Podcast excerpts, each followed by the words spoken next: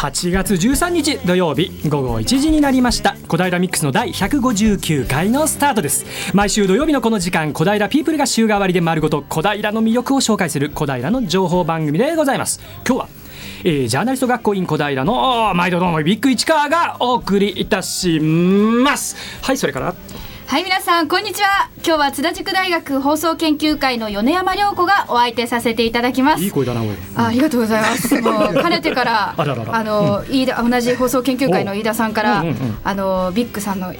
噂はお聞きしておりますので、どんな噂やねんって戸惑いつつも、今日も張り切ってまいります。よろしくお願いします。はい、よろしくってなことでございまして、小平を愛する私たちパーソナリティがリスナーの皆さんを小平ワールドへご案内するこの番組小平ミックス、毎月第2週を担当するのはビッグ市川とジャーナリスト学校院小平のメンバー、そしてヨネちゃんということで、ございますね。はい、この番組ではですね、どこよりも詳しい小平の旬な情報をお伝えしていく、わけでございますけどね。まあね、まあ夏休みという感じかな、ヨネちゃんは。そうですね、今真っ盛りです。小平でこうブラブラしてる感じ、夏はこれ。そうですね、あんまりちょっと、昨日まで用事があったので、大きな用事があったのでブラブラできなかったんですけれど、何をしたの？昨日はですね、放送研究会の大会があって、それに出場していたので、ちょっと津田塾大学の放送研究会としてこうなんかやってたの？はい、そうです。私はしゃべりの方で、DJ の部門で出させていただきました。で、まあ一応入賞させていただいて、あら、おめでとうございます。わあ、なんかどれだけすごいのか全然分かんないままみんな言ってますけどまあすごいよっていう、はい、とりあえず嬉しかったです。いいね、いいね。そうか、 DJ ヨネちゃんね、いいですね。まあ私とねちょっと、ここでスタジオでねやらせていただくの初めてですけどね、本当今日ねよろしくお願いしたいと思いますけどね。津田塾のねあたりだとやっぱあれですか、玉川上水のね、あたりなんかでこうブラブラこう歩いてみたりするのかしらね。あそこら辺ね、はい、よく散歩とかはしていますね。ね、やっぱね、あそこら辺こう緑が ね上水沿いあってね、涼しいもんね。あの辺りはいいよね、はい、そう、小平でね涼むっていうとね、どこでね涼むのかって、やっぱ玉川上水のあたりになるのかな。そうですね、あとやっぱり、まあ、玉川上水の隣ですけど、私の通ってる津田塾大学がなんかすごくそばだもんね、本当ね、はい、上水のね綺麗な、校内が森なんで、ほとんどが校内がほとんど森、どこで勉強してるのかっていう、校舎はあるんだよな。校舎はあるんです。でも校舎よりも木の方が多い。木の方が多分多いです。今俺キノコって今一緒に聞いてさ、キノコもあります。キノコもあるから、木の方が多いんかい。そうかい、そうだよね。でも府中街道沿いのね、玉川上水のこうね、ちょうど差し掛かるところでこう左側に津田塾大学の素晴らしいこう校舎がねあって、雰囲気がすごくいいんだね、あれね。なかなかほらおじさんたち入っていくと捕まっちゃうからさ、女子大だからさ、残念ながらそうなんです ね、はい、なかなか入っていけないんだけどさ、素晴らしいこうこうなんとかゆかりのこうある感じのね建物があってね、素晴らしいよね。そうか、中でこうゆっくりこうしてたりするわけだね。分かった。なかなかね、まあ中に入れないけどさ勉強はかどります。すごい。そうか、はい、勉強してんだよね。そうかね、そうだよな。俺なんかね今回ね夏休みはね結構外にねちょっと出てっちゃってたりして、小平にね、こう夏休みをこうぽつりぽつりこうね飛び石でこう取ってさ、ちょっとね出かけてたりしたんだけど、小平帰ってくるとね、でもやっぱ落ち着きますね。で、今年の夏はほらどっちかというとなんか極端なね暑さじゃないからさ、ちょっと不思議な感じはしちゃうんだけどさ、そうですね、なんか ね熱帯夜でもなかったりしてね、あんまりね、観測史上暑いとは聞いてますけど、そんなに辛いっていう感じがしないんですよ。そうかそうか、夜があれのだけなのかな。なんででしょう ねなんとなくね、こう今日なんかもね少しね軽く曇ってるね感じでございまして、まあ皆さんもね、お聞きの方も小平でいろんなところでこうね、涼しいところを探しながらですね、楽しい時間をゆっくりとこうお過ごししているのかななんてこともね思いますけどね。ところで今日はゲストコーナーと小平の音の2本立てでお送りしますので、皆様もぜひぜひ楽しみにしてください。そうですね、はいはいはい。じゃあそろそろお時間ですから、ビッグさんコーナーの方お願いします。そうですね、そうですね。今日はねゲストコーナーが最初に来ましてですね、後半が小平の音ということでですね、楽しんでいただきたいということで、思っております。はい、今日のゲストコーナーでございますが、はい、今日はですね、6月に立ち上がったばかりの小平観光まちづくり協会、こちらのですね初代事務局長に就任されました出口博隆さんをお招きしております。早速お話伺います。こんにちは。こんにちは。よろしくお願いいたします。お願いします。出口事務局長さん、初代ということで6月にですね、はい、立ち上がったばかりのこの小平観光まちづくり協会のお話をいろいろと今日はゆっくりですね伺いたいと、思っております。まずは、観光まちづくり協会、聞いていらっしゃる方なんじゃろうなと、耳慣れない、感じの方もいらっしゃるかなというところなんですが、これはまずどんなあれなんですかね、趣旨で立ち上がった団体さんなんですか。はい、はい。一般的にはですね、はい、観光協会という名前が、普通の組織としては作るのが一般的には多いのかなと。普通は観光協会ですね、はい、観光協会、ところが小平の場合には、小平は観光まちづくり協会ということで、ですから観光協会とまちづくり会社が一緒になったような、ですから普通、観光協会といいますと、地域の中に、ちょっと大きな観光資源があって、温泉があったり宿泊施があったりという、そこに地域外から人を呼ぶというのが、これは観光も協会かなとイメージとしては。なるほどなるほど。もう市外からいろんな人がやってくるイメージの、はい、うんうん。ところが小平の場合にそんなに観光資源というか、地域外から人を呼べるような、大きな資源もない。なるほどなるほどなるほど。とはいえですね、やはり地域の中で人が訪れてきますと、ゴミが出たりとかですね、ある意味で車がちょっと増えたかなという、ある意味地域にとって観光資源で人が来ることで、プラスに考える方もいらっしゃれば、マイナス面に考える方もいらっしゃる、そういう意味でいわゆる地域の課題も一緒にいわゆる観光といわゆる組み合わせながらですね、地域が抱えている課題も一緒に解決していきたいなという思いで、観光まちづくり協会という名称で立ち上げをさせていただきました。ネーミングからまずね伺ったわけです。そうか、まちづくり、なるほどね。人がわーっと来ると、それでもうみんながオールオッケーっていうわけじゃないっていうところがあると、その課題を解決するっていうお話なんですね。なるほどなるほど。じゃあちょっとあれですよね、発足の経過といいますか、どんな感じでそういうまちづくりの、要素も含めた協会が立ち上がってきたのかという、将来のちょっとお話も伺えればと。もともとこの協会のですね、出発点は、どちらかというと産業振興に近い形、市内のいわゆる農業だったり、商業だったり、そういったものの活性化を一つは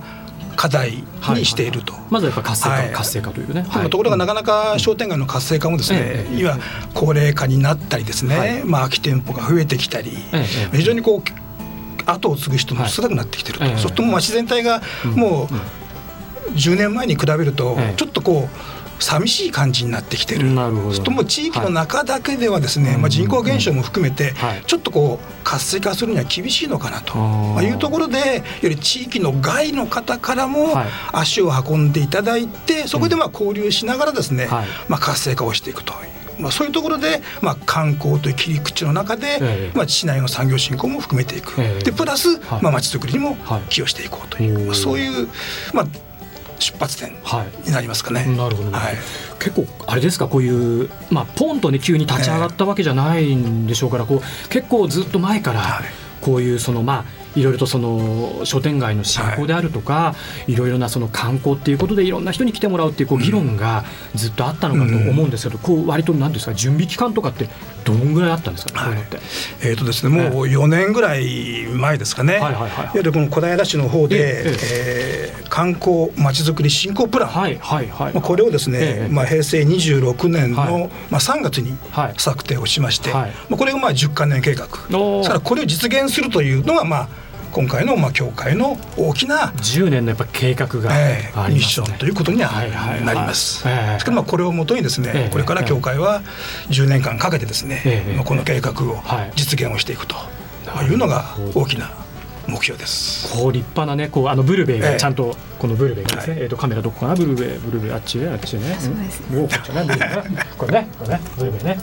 ね、こう観光まちづくり振興プラン、立派なこう冊子があるんですね。都会から一番近いプチ田舎ってこう、ね、いいですねこのね、都会から一番近いプチ田舎みたいなのねいい感じのこう語呂のいいですねこうキャッチフレーズがしっくりこう来てて、今だいぶまだこうプチ田舎っていう言葉、まあ我々なんかはだいぶいろんな方が努力されて発信されてて、プチ田舎っていう言葉すごくね浸透はしてきてると思ったんですよ。じゃあまだ10年計画っていうことでいうと、まだまだこの道半ば途中なんですね、これね。そうですね、ですから当初そのプチ田舎という言葉もですね、最初委員会の中で、小平、田舎っぽいところもあるんで、都会からも近いという、ただその田舎というイメージが、住んでらっしゃる方のイメージと、いわゆる区部に住んでらっしゃる方のイメージと、若干違うところがありましてね、いわゆる市内に住んでらっしゃる方からすると、うちは田舎じゃないだろうと。なるほどね、田舎じゃないよと。区部に住んでらっしゃる方に言うと、小平自然も多いし、まだ農地も畑もいっぱいあるんで、ちょっとこう、癒しもされるし、自然が豊富なんで、ちょっとこう、田舎っぽくあっていいねっていう、そういうイメージが多分持たれてる、そういうのもありまして、ちょっとこう小平の、逆にね売りとして、田舎をちょっと前面に出してみたらどうかなと。ジャーナリスト学校のね、院長やってます高山という人なんですけど、プチ田舎のね、フェイスブック上の掲示板なんかあったりして、とてもそのプチ田舎っていう言葉、今すごくこうみんな親しみを持って、そこにいろんなこと、小平でこんな面白いことあるぜ、プチ田舎的なのでまさにこんなのがあるようなんてね、こういろいろとこうポジティブにね、こう発信されるキーワードにこうなってきて、とてもこう楽しいなっていう感じはワクワクして出てきてますけど、こういろいろ議論される中で、あるいは今この協会が立ち上がってきたわけですけど、どのような方がその協会のメンバーにいらっしゃるんですかね。ですね、今現在6月の28日の日にですね、協会の設立を行ったんですが、約40名といいますか、40団体、40企業の方たちにですね、参加をいただきました。で、当初我々もですね、こんなに多くの方がですね、会員になっていただけるとはちょっと思ってはいなかったんですけども、蓋を開けてみますとですね、非常に多くの方からですね、応援メッセージをもらってですね、頑張るよという背中をですね、押された感じ。オール小平にね、なってきてるような。じゃあ、あれですか、ちょっと差し支えなければですけど、どんなこう方々が今参加されてるんでしょう。企業さんで言いますと、ブリヂストンさんも入っていただいておりますし、あとお菓子のメーカーさんですと有楽製菓さんも入っていただいております。それから商工会さん、それから JA 武蔵さんも入ってらっしゃいますし、それから鉄道会社では JR 東日本さんも入っていただいておりますので、ありがたいことですね、これはね。非常にこう本当にオール小平でですね、一丸となってですね、皆さん応援をしていただいているというところは非常に我々も力強いところです。私なんか気になっちゃうのは、大学さんなんか、小平、ブルーベリーリーグがありますけど、大学さんはですね、武蔵野美術大学さん、それから下越大学の白鳥ゼミさんも入っていただいておりますので、ブルーベリーコダプリンの白鳥先生のところな。じゃあ大学さんも入ってられてですね、特に武蔵野美術大学さんでも学長自らが協会に入るというメッセージをしましたね。非常にこれは心強いメッセージを、大学さんもまとまって本当にオール小平な感じでいいですね。いい感じで盛り上がってる感じがありますけど、このたくさんの会員さんがおられて、この中で出口事務局長さんの立ち位置というか、なんというか、それどんな感じなんですか。なかなかこれは難しいところなんですけども、協会そのものが自主的に動くということもあるんですけども、協会だけではなかなか活動範囲も限定されますし、もう限界もありますので、ここはですね、地域の方たち、会員さんも含めて地域の方たちとですね、どうやってやはり連携していくかという、そこのいわゆるコーディネーター的な役割がですね、大きなポイントになるのかなっていう気はしております。なるほどなるほど、こういろいろなね、皆さんとの意見をこううまく調整しながら、うまい形でこう皆さんまとまっていくっていうような方向性というところなんですね。事務局長さんというねことですからね。会長さんとしていらっしゃるのが、文化学園の栗山先生。なるほど。またこう会長さんとまた違うような動きを取られる。まあ、栗山会長さんもですね、Facebook のでメッセージくださいまして、はいはい、今帰省されてて涼しい北海道の方で聞いていらっしゃるんですか栗山先生みたいなね、多分あちらこちら走り回る人ですから、多分山登ったりいろんなところでね、駆けずり回って走ってるのかななんて思いますけど、まあ出口局長さんのですね、まあ立ち位置難しいポジションだなと思うんですけど、まあどうしてねこういうね、まあポジションにいらしたのかっていうところのまた話をですね、後半また出口さんのこの経歴を伺いながらと思いますけれども、はい、はい、ここで1曲お聴きください。出口さんからのリクエストです。井上陽水の少年時代。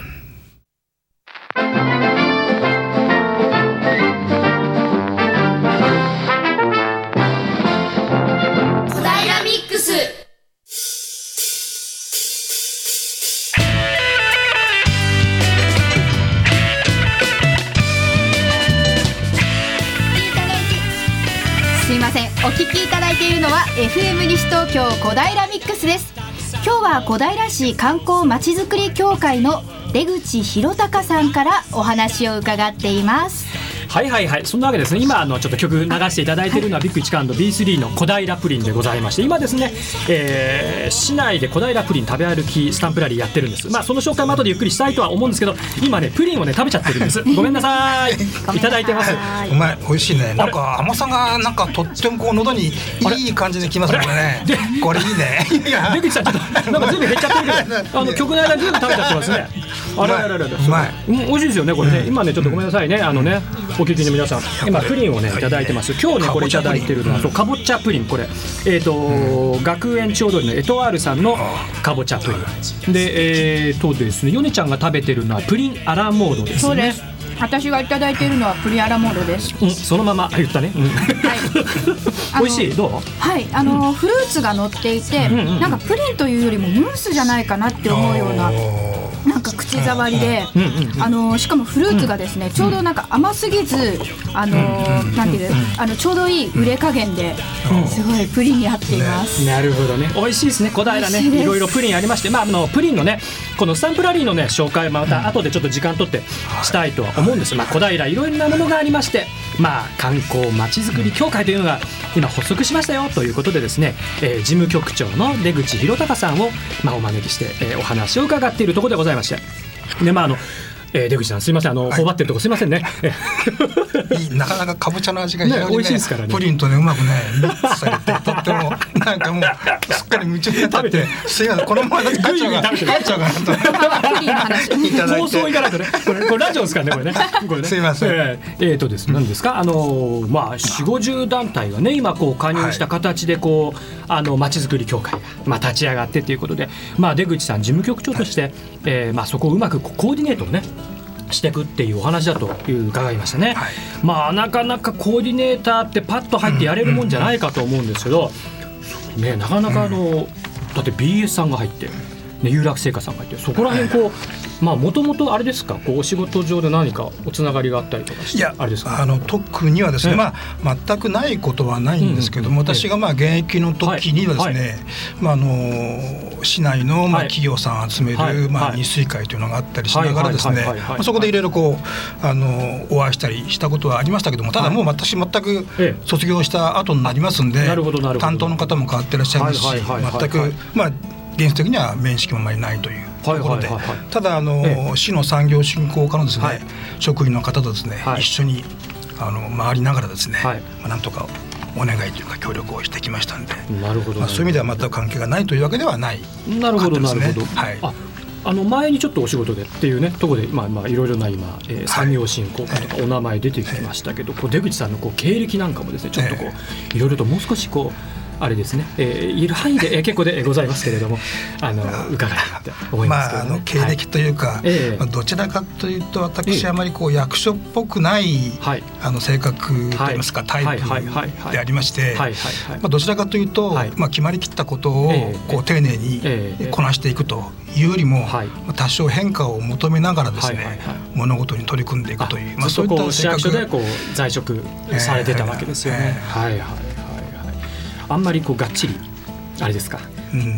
決めていくよりはまあちょっとこう、と言いますかね、こうよく役所移動しますよね、いろんな仕事がありますよね、その時に、移動した時に、私はこう前任者の方と、同じ仕事もするのも大事なことなんですけども、極力、いわゆる移動したという意義もありますので、なるべく前任者とは違うですね、視点で、仕事には取り組むという。なるほどなるほど。そういう意味では、上司の方から見ればですね、担当変わって仕事がちょっとこう変化をしてくると、あいつ何やってるんだみたいなところでちょっとこう不安がられたりですね、ちょっと危険かなみたいなね、そういう不安がられて危険がられて不安がられて危険がられてえらいことですね。ちょっとこう、同じこう枠ではなくてね、ちょっとこう外れた、ところにですね、こうちょっと仕事のね、ちょっとこう大事なところも、あるのかなという。やっぱちょっとこう前任さんがもちろんこうがっちりしたこうレールをね引かれて仕事はされていかれるとは思うんですけど、そこはちょっとわざとあえて少しこうずらしたみたりとか、視点変えてみたり、やっぱそこら辺が大事になってくるんですよね。なるほど。ですから今回観光まちぐり協会できますけども、通常の観光まちぐり協会じゃなくてね、ちょっとやっぱり新しい視点も入れながらですね、小平らしいですね、小平らしい、小平観光まちづくりのですね、こう推進をしていくようなね、役割を担えればな。今小平らしいっていう言葉が、局長の言葉からありましたけど、出口局長が思われるその小平らしさというのはどのあたりなんですか。これもね難しくてですね、口で簡単に小平らしさって言うんですけどもね、実際その私が小平で38年間こう過ごした経験からするとですね、小平らしさっていうのはあまりその他市に比較をしてですね、ちょっと違うことをやってはあまりですね、ちょっとこういけないとまでは言いませんけども、そこそこのですね、ポジションで仕事をしていくというのも一つあったのかなというところがありますんで、むしろそのらしさをちょっと超えるぐらいでらしさを出したいという、ちょっとよく分かんないあれですよねでもこうあれですもんね、確かにその最初のお話にもありました通り、思いっきりこう自然がすごくあるわけではもちろんなくて、かといってでも本当に住宅街だけかというといろいろとこう緑もあってっていうね、で鉄道もこういっぱい走ってて、大学もいっぱいあって、こうなんかいろいろな実はこう個性が見え隠れしてるっていう、そこがちょっと面白い、やっぱり小平なんですかね、そこはね。ですから実はねすごく貴重な資源がいっぱいあるんですよ。ただなかなかそれをこう表にですね上発信する、いわゆるもうちょっと力が必要かなという。なるほどなるほどなるほど。例えば、ふれあい下水道館というですね、これ非常にもう世界でも、おそらくああいう施設は多分ないぐらい稀有な施設ですね。地下5階で下水道の本館に入れるなんてね。でまさにこう下水道館の横に風穴を開けてですね、そこに入っていっちゃうという。入っていっちゃうですからね、家嗅ぎながらね。これのですね素晴らしさはやはり私は観光まちづくりとしてはですね、なるほど。地域外海外にもですね発信をしていくような。そうですよね、コンテンツはあるっていう、ことですよね、そのあたりこう、これからどういうふうにその協会としてこういろいろな形で発信していくとか、いろんなことをお考えなんだと思うんですけど、そのあたりぜひお聞かせください。まず小平はやっぱりグリーンロードが一つ大きな、やはり今売りですよね、玉川上水、サイクリングロードがあって、ただ、そのサイクリングロードと玉川上水が市のですね、どちらかというと周りをですね囲むように作られている。回ってますもんね。ですからこう玉川上水に来た人たちがですね、そのまんまですね玉川上水を歩いて市の外側に抜けてっちゃう可能性もですね全くないとは言えない。ですからそのいわゆる表に来てらっしゃる方たちをどうやって市の中に囲い込むかという。なるほどなるほど。そこがですね私はちょっと課題かなというふうに。そこら辺はこう答えってあるのかないのかってまだこれからなんでしょうけど、なんか具体的にこういう動きを取られていくっていうのはあるんですね。で市内で電柱館なりですね、ガスミュージアムさんだったりふるさと村があったり、結構市内点在してるんですね。そうすると小平駅は多いんですけども、その駅と駅のネットワークがまだまだ結ばれてない。ちょっとこう A 地点から B 地点に行くにはですね、ちょっと交通のアクセスがあまり良くない、そういう意味では、小平はフラットの地形もありますので、ある意味電車バスではなくて、例えば自転車を使った、いわゆる移動手段なんですね。坂がそんなないですよね。あとはちょっと小ぶりの何か乗り物でですね、こう移動できるような、この人の動きをやはり整備をしていくのも、施設も作ることも大事なんですけども、やっぱり施設から施設へ移動できる交通アクセスを、やっぱりインフラも整備していくのも大事な観光の施設としてのやはり客を呼ぶためのですね、大きなやはり手段になるかなというふうに思ってます。そこもやはり施設も磨くけども、その施設と施設を結ぶ交通アクセスもきちんと整備していきたいなというふうに思っております。こう実際にあれですかね、こう観光まちづくり協会の中で、いろいろとこうこちらの方に資料としてね、組織図的なものとか、ちょっといただいてたりしてるんですけれども、これからこうどういう形かここら辺発展させていくっていうのは、今回会員さんの方にはですね、会員の募集がこれあるんですか。会員さんになった方たちに、何を具体的に自分でやりたいかというところで、ポータルサイト班、それからガイドブック班、それから街歩き班という一応テーマを決めた中で、私はこれをちょっとやりたいなという形で、会員の時にですね、書いてもらっておりますんで、できればそういった各そのポータルサイト班内でですね、ちょっとチームを作っていただいて、でその会員さんたちのノウハウなりですね、お知恵なりをうまくいただきながら、これから市の情報発信の貴重なですね、いわゆるポータルサイトのガイドブックについては反映をしながらですね、みんなで作っていく、そういったシステムにはしていきたい。みんなでってことですね。これ法人さん、さっきお名前上がったですけれども、個人さんもこれ会員になれるんですかね。なります。なるほど。個人会員さんの、会費がたった年額3,000円ですね、なるほど。3,000円お支払いすると、いろいろとポータルサイトを作ったりとか、マップの作成とか、街歩き、こういったところに自由に参画できるっていうようなお話なんですね。市民の方々と一緒にまさに街づくりをしていこうという観光街づくり協会ということで、すいません、もうねたっぷりもっともっとお話をお伺いしたかったんですけど、時間が来てしまったというところでございます。今日は、小平観光まちづくり協会の初代事務局長、出口博隆さんにお話を伺いました。どうぞ小平を盛り上げていただきたいと思います。どうもありがとうございました。どうもあなたが参加されている市民活動、メッセージ、リクエストをファックスかメールでお寄せください。ファックス番号は 042-451-2888、 メールアドレスは egao842@west-tokyo.co.jp です。 egao842 は笑顔発信中と覚えてください。 FM 西東京ホームページのトップ画面からもメールをお送りいただけます。ツイッターで投稿していただく場合はハッシュタグ 842FM をつけてください。それからラジオの音が聞き取りにくいと思われているあなた、 FM 西東京はパソコンやスマートフォンでも聞くことができるのをご存知ですか。 FM 西東京のトップページにアクセスしてみてください。 CM の後はお楽しみのあのコーナーです。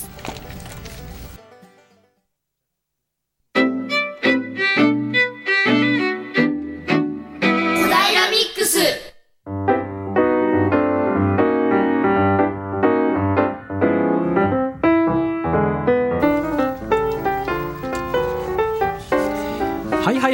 ここでは、小平市内のですね、特徴的な音をスタジオで聞いていきまして、何の音かをクイズ形式で当てていこうというコーナーで、ございますと、ではエコーお願いいたします。耳を澄ませてよく聞いて、聞けば聞くほど向こうから楽しい音に美しい音、にぎやかな音に切ない音が聞こえてくるね、小平が小平の音。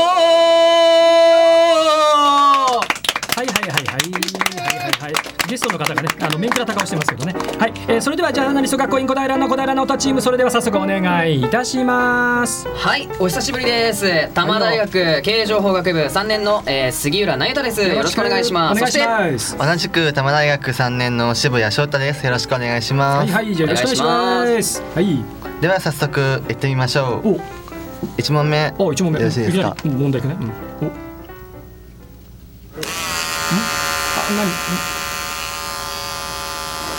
あ、なにこの音。おえー、おえー言ってね、おえー言ってね。バリバリっとしてますけど。おえーって言ってね。はい。これあれかな、俺の苦手な歯医者さんのあーちょっと近い今回は。おえー痛そうな音ってやつ。ちょっと違いますね。あ、違う。冷静に言うなお前もね。うん。はい、じゃあ難しい、ね、意外に次の音お願いします、うん、はいはいはい。次これ水だろ。水です。ジャバジャバジャバ言ってる。ジャバジャバ言ってる。本当水圧が、あ、なんか強い感じがする。強い水圧を感じるのはあんた音にすごいね。ジャバジャバジャバジャバジャバジャジャこう波海辺？波海辺。あ、さっきのは海辺の歯医者さん。海辺の歯医者さん。違う？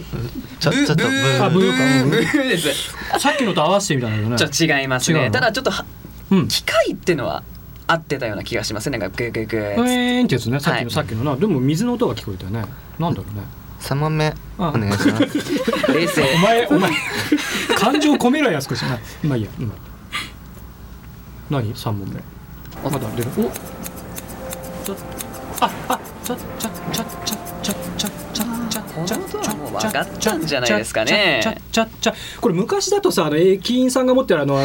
切符のこれ切符切る音じゃないです。海辺の駅ってことはないよな。海辺の駅から離れないですね。俺ね、なんか海行きたいんだよ多分。潜在意識がそっち行っちゃう感じ。欲望がダダ漏れ。海は忘れて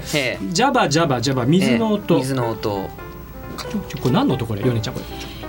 でもなんか駅員さんにしてはだいぶ早くやってますよね、はい、なんかすごい勢いで人が行ってる感じがして。これハサミだよこれ。チョキチョキチョキチョキだから。おあ、そっか。今回は当たるかな。おさあヨネちゃん答えいってみよう。じゃあ、はい、床屋さんとか美容院さんとかかな。大正解。やったー。大正解でございます。答えは美容室でございます。はい、美容室でございます。面白いね。面白い音拾ってきたね。面白い音でございますよ。はい。ではですね、本日はですね、美容室ということで小平にありますヘアサロンアーゼさん。あらあら。より新藤幸太さんと伊藤真子さんにゲストにお越しいただいております、で今回はですね新藤さんにお話をお伺いしたいと思います。伊藤さんはですね、写真を撮るということで写真を撮るということで写真は撮ってらっしゃいますね。はい、ということで新藤さんよろしくお願いします。よろしくお願いします。はい、お願いしますね。なかなかのイケメンで髪を上げてひげがねイケメンをこう際立たせるって感じでねえかっこいい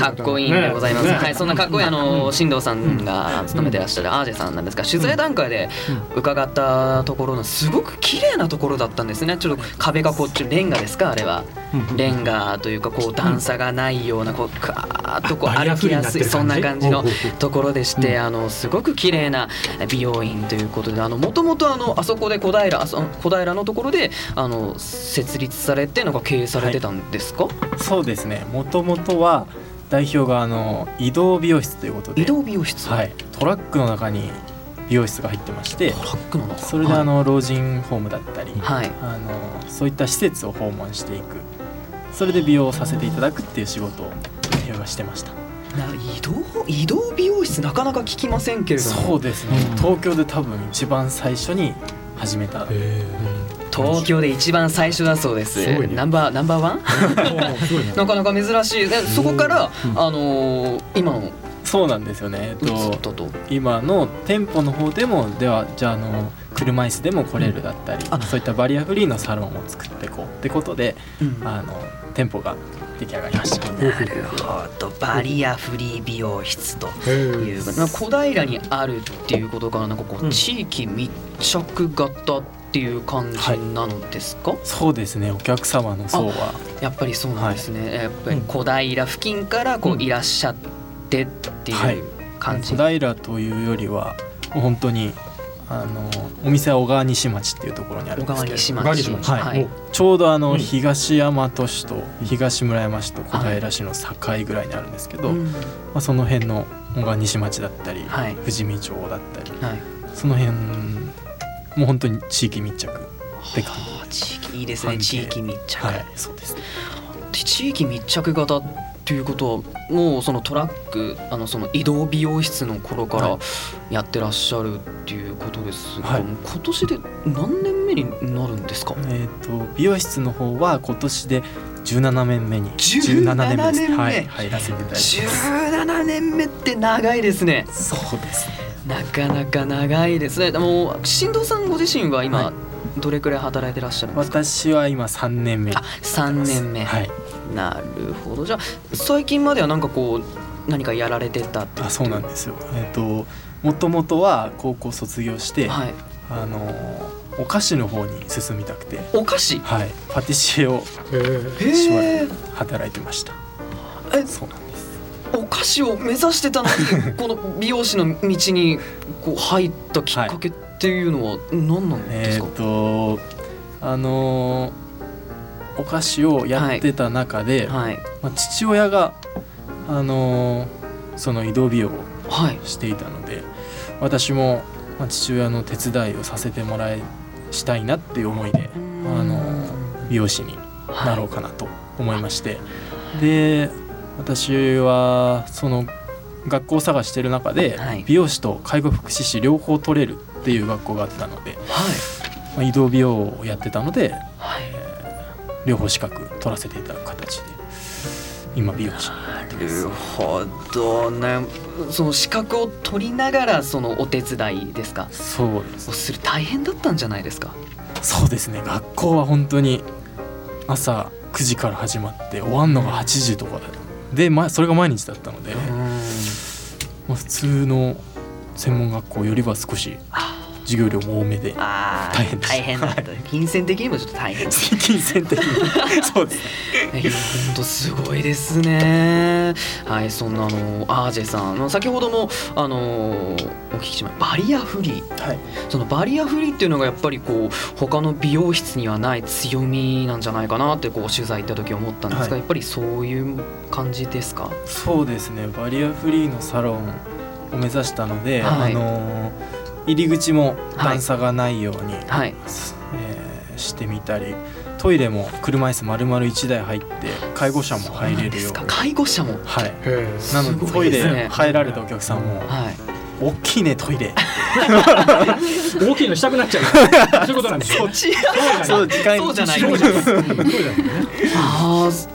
意外なところがなんかこう使いやすいっていう特徴、いいですね。なんかこう落ち着けるというか違う意味でも落ち着けるようなこう美容室ってのがいいですね。本当にお店もねおしゃれだったので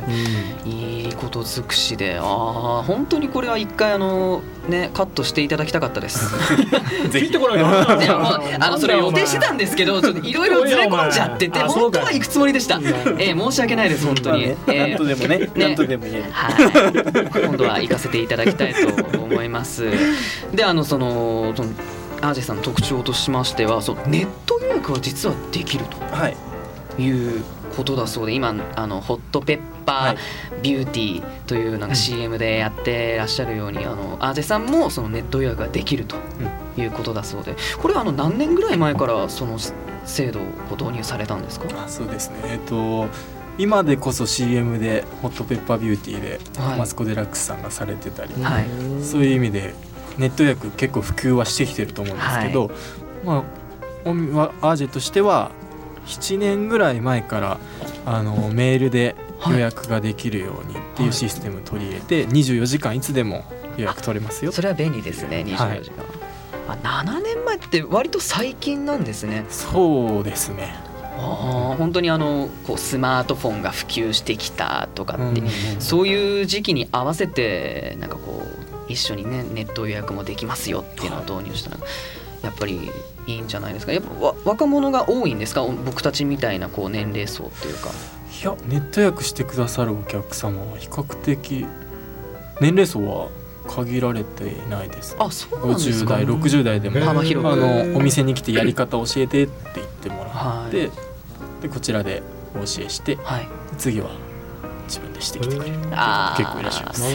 なるほど、聞きましたか皆さん。今からでも予約してね、行ってもいいんですよ。はいはい、ということで僕もそろそろ行きたいなと考えているところではい、まだまだねお話伺っていきたいのですが、ここでですね本日は美容室が、ゲストということでバーバーということでですね、ここで一曲お聴きいただきたいと思います。バーバーにかけまして、市川博之と2ボーで僕のハンバーガーショー。違うんじゃないか。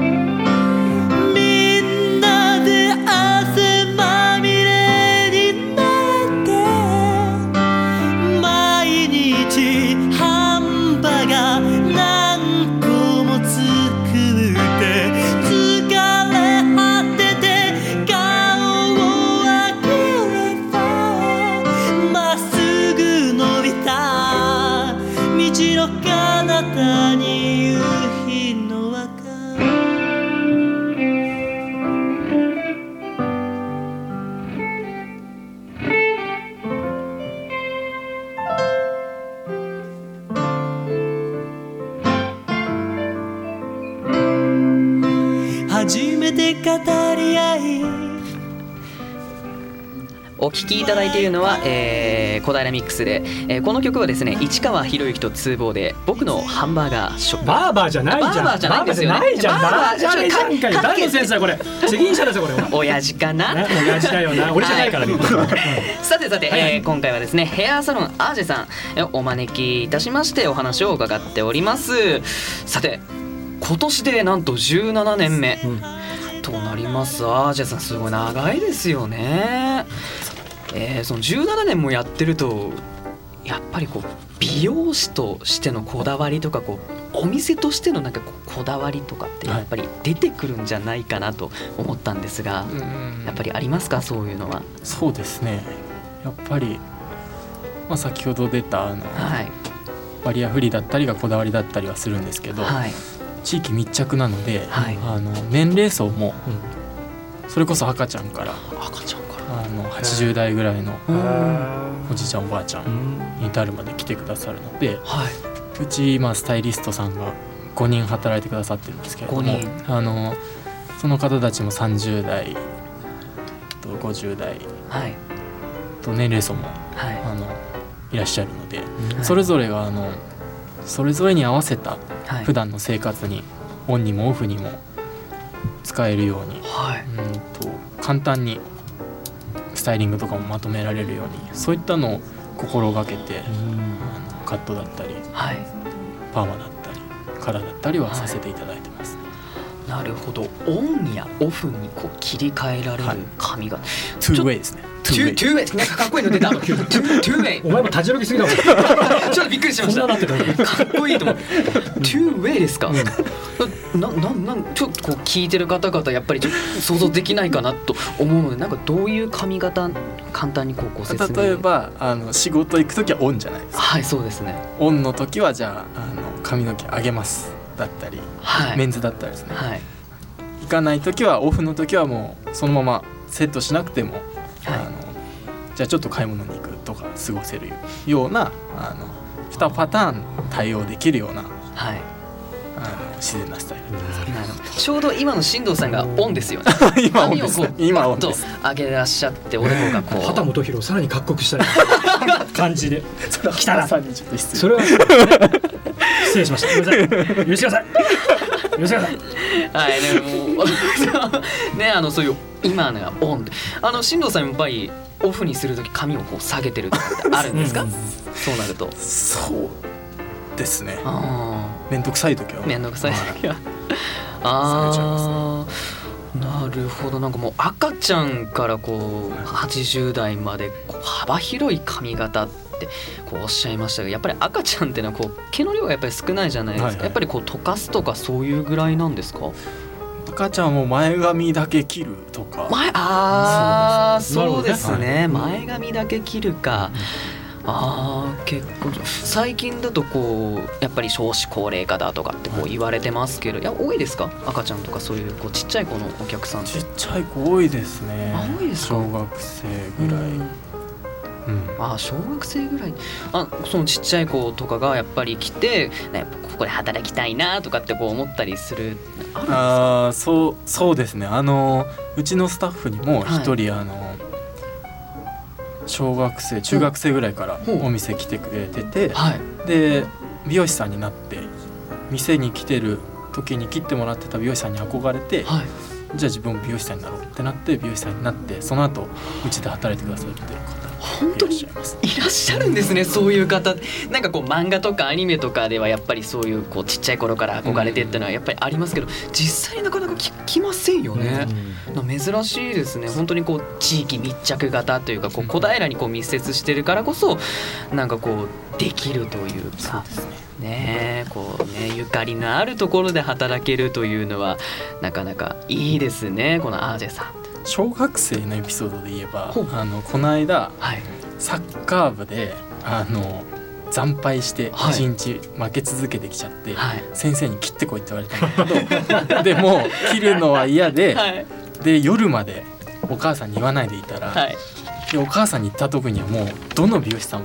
閉まっちゃってて、はい、まあ、どうしても今からお願いできませんかってことで、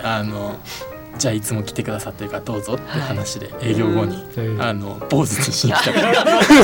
坊主にしたんだやっぱり。泣きながら坊主にしてきたっていう小学生がいらっしゃいました。優しいのか悲しいのかちょっとわからないで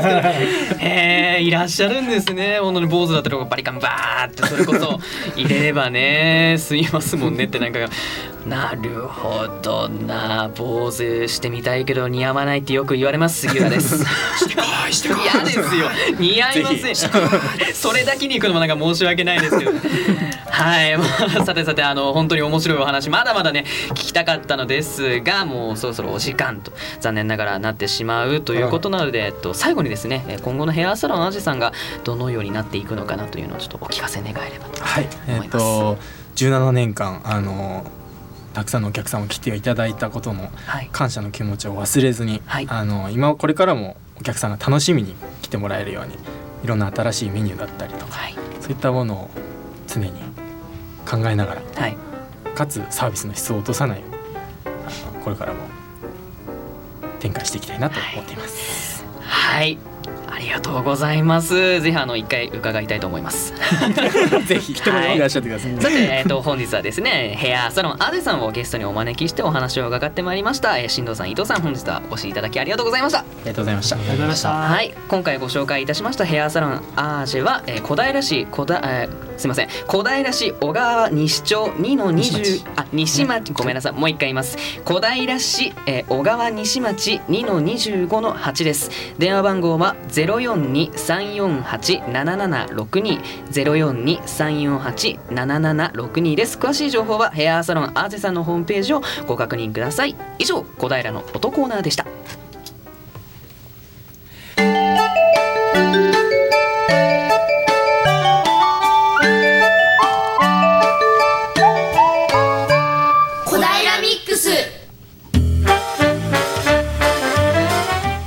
もう残り時間もですね、少なくなってきましたけどね、ヘアサロンアージュさんね、アージュさんある小川西町ですけどね、まあ、障害者のこう施設がね比較的こう小平市内でも多いところで、まあ、そういうところで非常に地域密着型のねいろんなこだわりを持ってやられているというお話、楽しいお話でした。はい、さっきねちょっとご紹介した小平プリンのスタンプラリーのお話をさせていただこうと思いますよ。はい、今ですねこういう台紙が、ごめんね、市内ですね18店舗の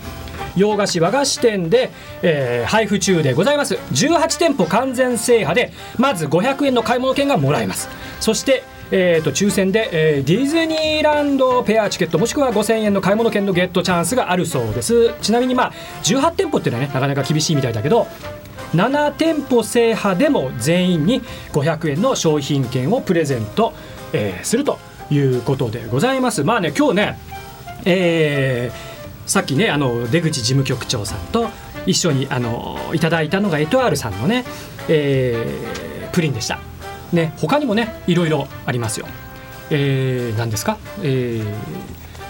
ろんなねこう町にねいっぱいあるの18店舗っていうといっぱいありますよが西町だと立花屋さんにモンペリエさん小川町にキュアネさん、これ読み切れないね、樫野木さん三島のうれさん青柳さんド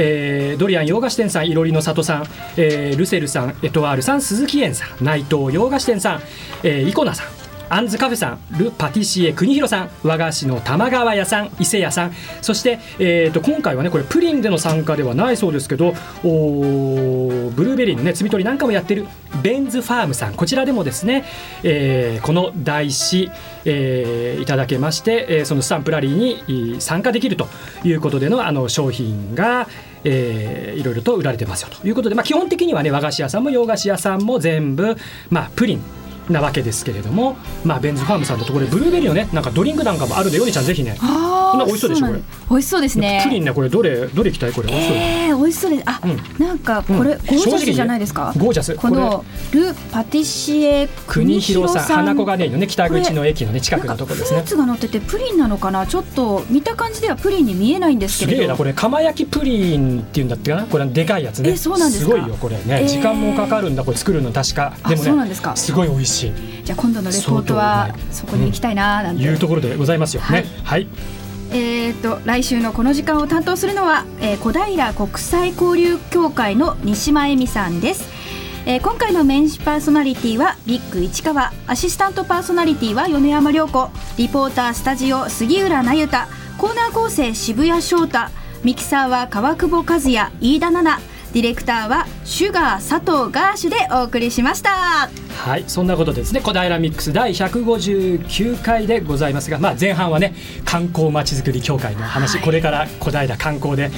まちづくりでねいろいろとこう市民の方々とそれから企業の方々と一緒になって盛り上がっていくんじゃないかと思います。そして後半は、アージさんでした。そんなわけで小平の魅力たっぷりたっぷり、お送りしました。1時間でした。どうもありがとうございました。また来週バイバイ。